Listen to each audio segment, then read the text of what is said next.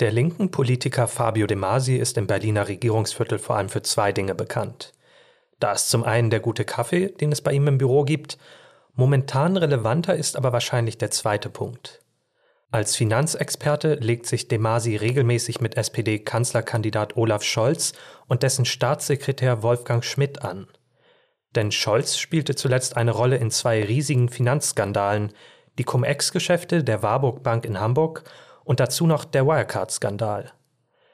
Beide Male steht die Frage im Raum, ob sich Scholz immer korrekt verhalten hat oder vielleicht sogar eine gewisse Mitschuld trägt. Beide Skandale werfen aber auch die Frage auf, wie geht Scholz mit Krisensituationen um? Wird schon mal beim Umgang mit bestimmten Unternehmen ein Auge zugedrückt? Kurz, wie vertrauenswürdig wäre Olaf Scholz als Kanzler eigentlich? Darüber spricht Fabio De Masi mit Georg Ismar, Leiter des Hauptstadtbüros beim Tagesspiegel. Los geht es mit einer Tasse Kaffee im Büro des Abgeordneten, bevor die beiden mit ihrer Runde um den Bundestag starten. Zusammen reden sie über das Hamsterrad Politik, wo genau bald goldene Zeiten für Finanzbetrüger anbrechen werden und warum so viele die Position der Linkspartei zwar mögen, aber so wenige sie am Ende tatsächlich wählen.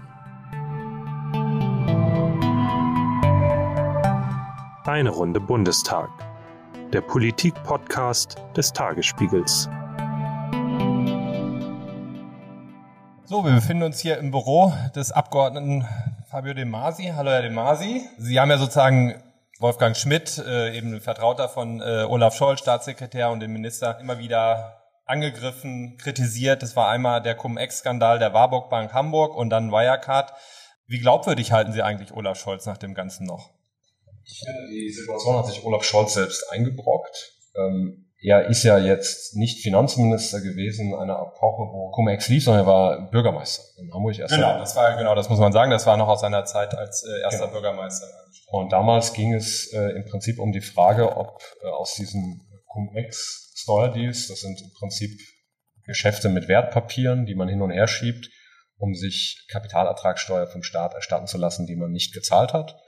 Und die Frage ist, äh, welche Rolle Olaf Scholz gespielt hat, weil er hat sich mit dem beschuldigten Bankier Olearos mehrfach getroffen, auch ohne Zeugen, ein Treffen mit einem weiteren Teilnehmer und dann zwei ohne Zeugen und hat dort auch ein Papier entgegengenommen und hat äh, ihn aufgefordert, dieses Papier an den Finanzsenator zu geben. Und dieses Papier lag schon in der Finanzverwaltung und enthielt im Prinzip die Argumente der Warburg Bank.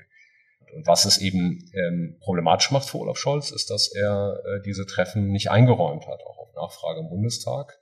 Und immer so getan hat, als hätte er die nicht erinnert und Er sagt halt immer, er kann sich äh, nicht mehr genau daran erinnern und äh, streitet jede Einmischung oder irgendetwas ab. Und das finde ich sehr wenig äh, glaubwürdig, weil äh, er hat ja auch die Möglichkeit, in seinen Kalender zu blicken. Das hat er dann irgendwann auch getan, und zwar nach der dritten Vernehmung im Bundestag nachdem es schon eine Riesenwelle in den Medien gab und ähm, das glaubt kein Mensch, dass er erst bei der dritten Vernehmung in seinen Kalender guckt. Ich glaube, er hat einfach Salami-Taktik gefahren, er wollte das nicht einräumen und irgendwann kam er dann nicht mehr raus aus der Nummer.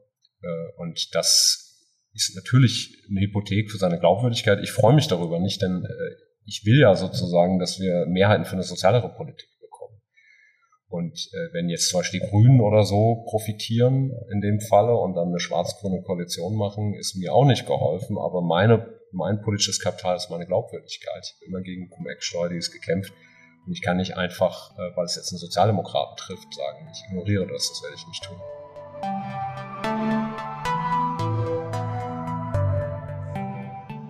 Nach drei Jahren schon, oder ja, in einer Legislaturperiode, vier Jahre sind es, werden Sie den Bundestag Ade sagen. Mhm. Ist auch ein bisschen Wehmut dabei oder sind Sie eher froh, dass Sie jetzt irgendwie neue Aufgaben haben? Erst beides natürlich. Äh, mir hat meine Arbeit große Freude gemacht. Man kann ja auch nur erfolgreich sein in seiner Arbeit. Ähm, ja, ein bisschen hier rum, ne? Ja, wenn wir an meinem Rennrad Achso, ja, genau. Das, Sie wollten das Rennrad genau, zeigen. Genau. mal. Ähm, Richtiger Italiener. Ja. ähm, naja, ich, ich sag mal so, mir hat das natürlich Spaß gemacht. Sonst äh, hätte ich mich da auch nicht so mit Leidenschaft ins Getümmel werfen können. Erfolg ist ja immer eine Frage. Also ist man erfolgreich, weil man jetzt bestimmte Dinge skandalisiert oder erfolgreich, wenn man Gesetze auf den Weg bringt, die das verhindern? Äh, natürlich habe ich einen Beitrag geleistet, dass da Druck im Kessel war. Ähm, ich habe einen Erfolg aus meiner Parlamentszeit sicherlich auch gehabt, auf den ich ganz stolz bin, ist, äh, dass wir das Problem hatten, dass viele Gelder aus den äh, Cum-Ex-Deals verjähren. Und dann gab es später eine gesetzliche Regelung, dass man das im Strafprozess, also wie in der Anti-Mafia-Gesetzgebung, weiter abschöpfen kann. Auch dann, wenn es steuerlich bereits verjährt ist. Und da gab es ein Schlupfloch. Und dieses Schlupfloch, äh, darauf habe ich aufmerksam gemacht. Und dann haben wir es geschafft, ähm, dass das Gesetz nochmal geändert wurde. Da hatten wir die glückliche Situation, dass auch die Union schon aus Wahlkampfgründen den Finanzminister mit in die Zange genommen hat. Und dann war da ordentlich Druck im Kessel. Und das ist so ein Beispiel, äh, wo ich sage, da gab es mal einen politischen Erfolg. Aber eigentlich ist das ja auch nur die Behebung eines Missstandes. Aber die Arbeit hat natürlich Spaß gemacht. Das ist ganz klar. Nur ich bin auch froh jetzt, dass ich mal aus diesem Hamsterrad raus bin. Genau, Sie haben halt oft sich auch ein bisschen beschwert, dass Sie quasi Einzelkämpfer sind, weil Sie eben der einzige ja, Finanzpolitiker von Rang und Namen bei der Linkspartei im Prinzip waren. Und auch bei Wirecard fühlten Sie sich ja oft auch alleingelassen so ein bisschen. Naja, ich habe so ein Stück weit immer versucht, mit meiner Arbeit das zu kompensieren, wo ich das Gefühl hatte, da haben wir Schwächen, weil für mich heißt linke Politik eigentlich äh, im weitesten Sinne, dass man sich um ökonomische und soziale Fragen vor allem kümmern muss, weil wir den Anspruch haben, einer großen Mehrheit der Bevölkerung, die, ich sage mal, von ihrer Arbeit leben muss, dass sich dort die Lebensverhältnisse verbessern. Und ich habe dann so eine Reaktion gehabt, immer wenn es schlecht in der Partei lief, habe ich mich noch mehr in meine Arbeit gekniet. Und das hat dann irgendwann zu so einer Schere geführt. Dann haben die Leute gesagt, du machst da tolle Arbeit, aber wir kriegen das gar nicht mehr mit deiner Partei zusammen. Und dann habe ich gemerkt, dass das dann eher ja, irgendwann so eine Art Ego-Trip wird. Man bewegt viel und man kriegt gute Resonanz für die Arbeit, aber es drückt sich ja dann nicht unbedingt mehr Wählerstimmen aus, weil es dann auch dazu geführt hat, dass in meiner Partei die Leute gesagt haben, der schaukelt das schon.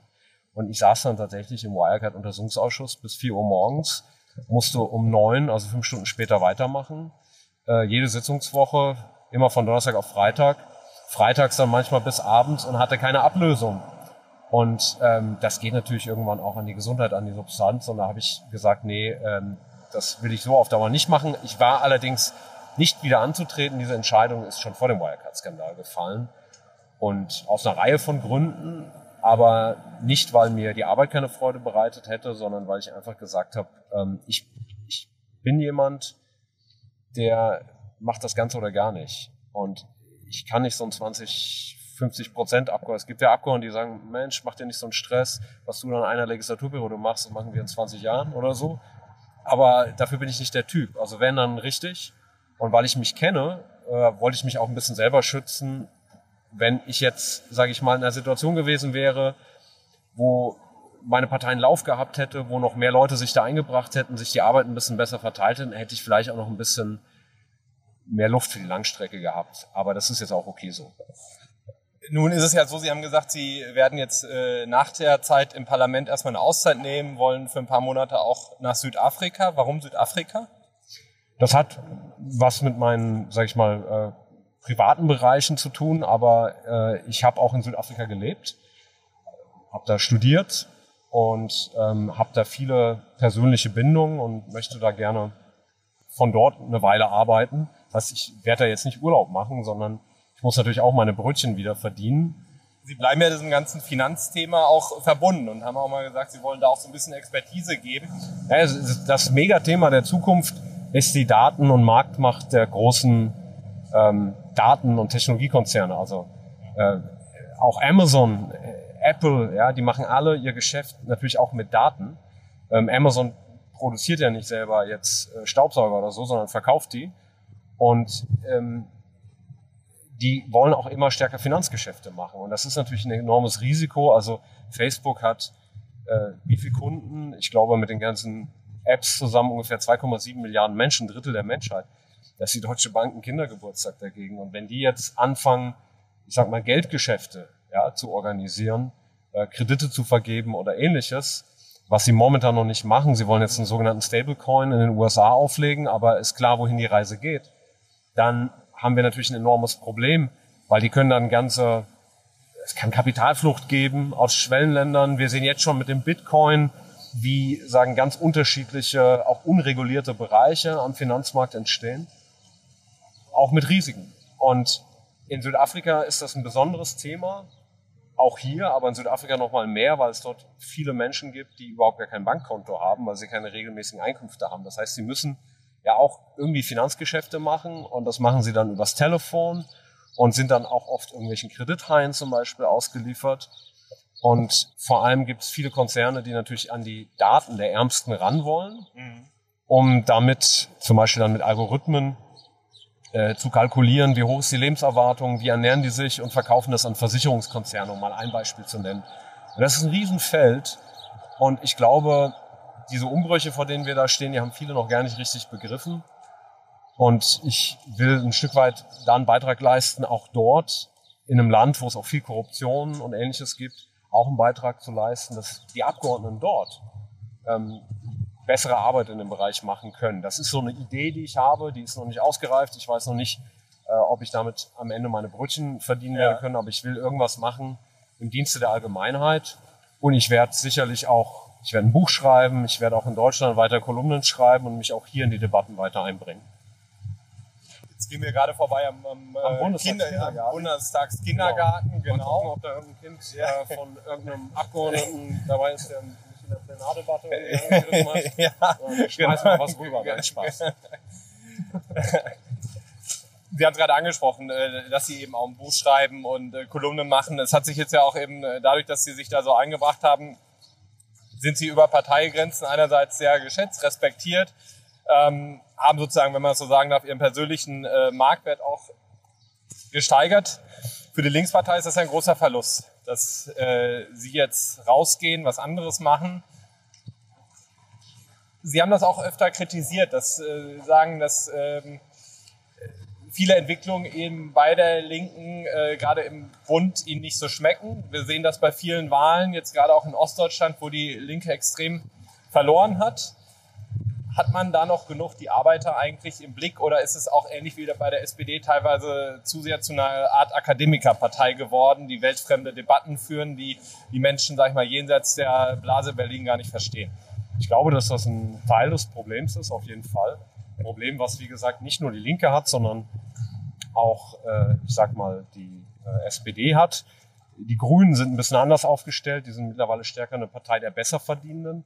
Aber unser Anspruch war ja immer, ich sag mal, gewöhnliche, einfache Leute zu vertreten, die vielleicht nicht ähm, rund um die Uhr sich in irgendwelchen akademischen Debatten bewegen. Aber oft wird halt eben auch die Welt jenseits von Berlin manchmal vergessen, hat man so ein bisschen Absolut. Den, den Eindruck. Das ist natürlich auch, eine ne? ganz andere Arbeitsweise.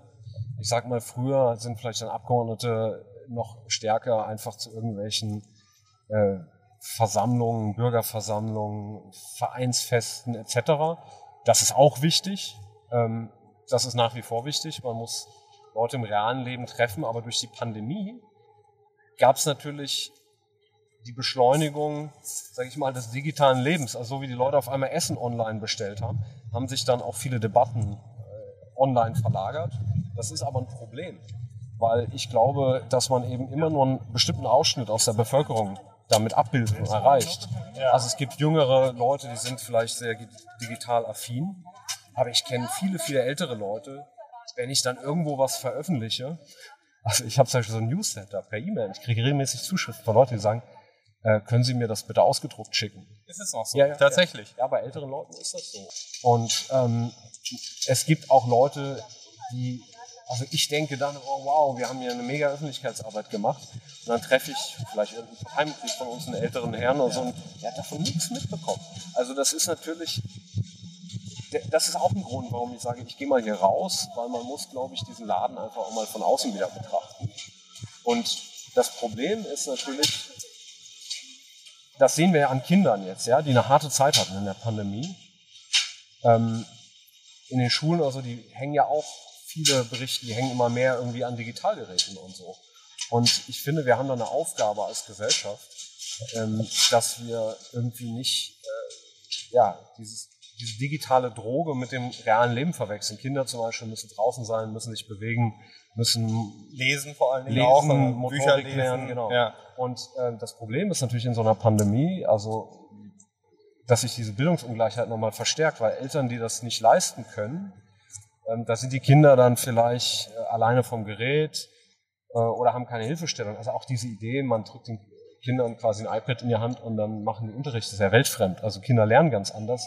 Ich habe selber am Anfang der Pandemie mit meinem Sohn Homeschooling gemacht. Und ich weiß noch, äh, da muss ich... Der ist zwölf, ne?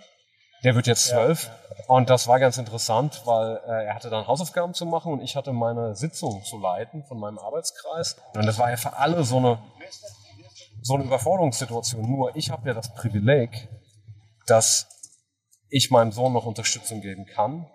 Und eine Kassierin, die irgendwie oder irgendjemand im Schichtbetrieb oder so, hat noch viel, viel größere Probleme. Und das hat natürlich die Ungleichheit äh, enorm verstärkt. Und deswegen finde ich gerade in der Pandemie äh, war ja auch diese Spaltung in den Debatten wieder extrem. Also die einen haben gesagt, äh, hast du heute Morgen schon den Drosten-Podcast gehört und zieh dir mal die Maske richtig übers Gesicht. Und die anderen haben gesagt, Corona gibt's nicht. Es gibt aber einen großen Teil der Bevölkerung dazwischen, die gesagt haben, wir sehen die Notwendigkeit, dass wir uns jetzt einschränken müssen. Wir erwarten aber auch von einem Staat, dass er die Situation in den Schuhen regelt und wir nicht nach zwei Jahren immer noch über Luftfilter oder so diskutieren. Da müssen wir uns einbringen. Da müssen wir zeigen, wir haben Ideen fürs Bildungssystem. Wir haben Ideen, wie wir die Impfstoffproduktion ankurbeln. Die haben wir ja auch. Und sich Sie waren ja für eine Freigabe der Lizenzen. Der Patente. Äh, der Entschuldigung, Patente. Entschuldigung, der Patente natürlich. Wobei, ja. natürlich, das ist ja nur ein ich war da sehr frühzeitig, weil ich die Situation in Südafrika auch kenne. Und dann kam ja die Südafrika-Variante. War ich da sehr frühzeitig engagiert. Ist jetzt mittlerweile eine Position, die auch der US-Präsident, die äh, Welthandelsorganisation, der IWF, viele Organisationen übernommen haben. Nur die Bundesregierung nicht, die weil Bundesregierung sie natürlich nicht. sagen, klar, mit BioNTech ist natürlich auch ein wichtiges deutsches Unternehmen.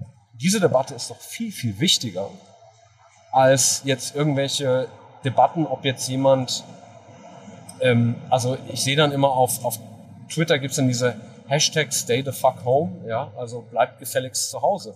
Ja, und das ist zum Beispiel, das ist so ein, wie soll ich sagen, das ist so eine elitäre Debatte, weil wenn ich weil sie in großen Wohnungen leben. Ja, wenn ich einen Online-Yoga-Kurs gebe und eine schöne Penthouse-Wohnung in Berlin-Mitte habe, dann kann ich das mal leicht so sagen. Wenn ich aber auf 40 Quadratmeter wohne und prügel einen Ehemann und äh, irgendwie oder alleinerziehend mit zwei Kindern, dann kann ich das nicht so einfach. Und ich finde, da müssen sich alle mal ein bisschen zusammenreißen und auch überlegen, diskutieren wir eigentlich über die, die eigentlichen Probleme und ist das nicht nur so eine Art Selbstbefriedigung, um zu sagen, ich fühle mich besser, ich bin jetzt hier der aufgeklärte Mensch. Und das ist eine Kultur, äh, ich weiß nicht, ob man das im Radio äh, sagen darf, aber das geht mir, geht mir gehörig auf den Sack. Ja. Und ähm, Sie können hier frank und frei sprechen. Okay. Und das ist so etwas, was mich stört an so Ritualen in den Debatten und wo ich, wo ich glaube, dass zum Beispiel die sozialen Medien keinen Beitrag leisten, da wirklich Lösungen zu finden, weil wir müssen noch immer versuchen, in der Gesellschaft Lösungen zu finden, wo ich bereit bin, mich in die Situation des anderen hineinzudenken. Das heißt, ich in der Penthouse-Wohnung muss dann bereit sein, mich mal in die Situation der Kassiererin reinzudenken. Und dann muss ich eine Lösung anbieten, die nicht nur für mich funktioniert, sondern auch für sie. Und das schaffe ich eben nur, wenn ich nicht immer nur Unterschiede betone, sondern auch Gemeinsamkeiten schaffe. Und das ist eigentlich eine ureigene Aufgabe der Linken. Und wenn sie das nicht mehr macht, dann hat sie natürlich irgendwann ein Problem. Man merkt, sie, sie brennen da noch richtig, es arbeitet in ihnen, es gibt so unglaublich viele offene Fragen, auch, auch nach der Pandemie. Wir kommen jetzt ans Ende äh, unseres kleinen Spaziergangs. Können Sie sich vorstellen, auch nochmal zurückzukommen in den Bundestag, wenn Sie jetzt diese Auszeit genommen haben, äh, international nochmal unterwegs waren, einfach mit Ihren Leib- und Magenthemen in der Finanzpolitik? Also man soll ja niemals nie sagen. Und zu mir sind ja ganz viele Leute gekommen, auch aus anderen Fraktionen, haben gesagt, Fabio, Mann, du hast so politisches Talent und das kannst du jetzt nicht einfach an den Nagel hängen. Es kann natürlich sein, dass ich in ein paar Jahren, vielleicht wenn mein Sohn größer ist, sage oder so, mich packt das jetzt nochmal. Auf der anderen Seite kriegt man vielleicht auch einen inneren Abstand dazu. Und ich habe auch mit älteren Abgeordneten gesprochen, die haben gesagt, wenn du da einmal draußen bist, willst du gar nicht mehr so rein in die Mühle. Ähm, es ist ja auch schön, ich sag mal, Kolumnen zu schreiben, an der öffentlichen Debatte teilzunehmen, ohne jetzt in diesen ganzen politischen Ritualen zu stecken. Ich kann das nicht sagen, es kann sein. Ähm, es kann auch sein, ich bin morgen krank und fall tot um. Also wir wissen nicht, was die Zukunft bringt. Das heißt weder Ja noch Nein. Es ist aber so, dass ich immer ein politischer Mensch bleiben werde und ein bisschen bekloppt bin ich ja auch, muss man ja auch sein. Und mir macht das auf jeden Fall großen Spaß.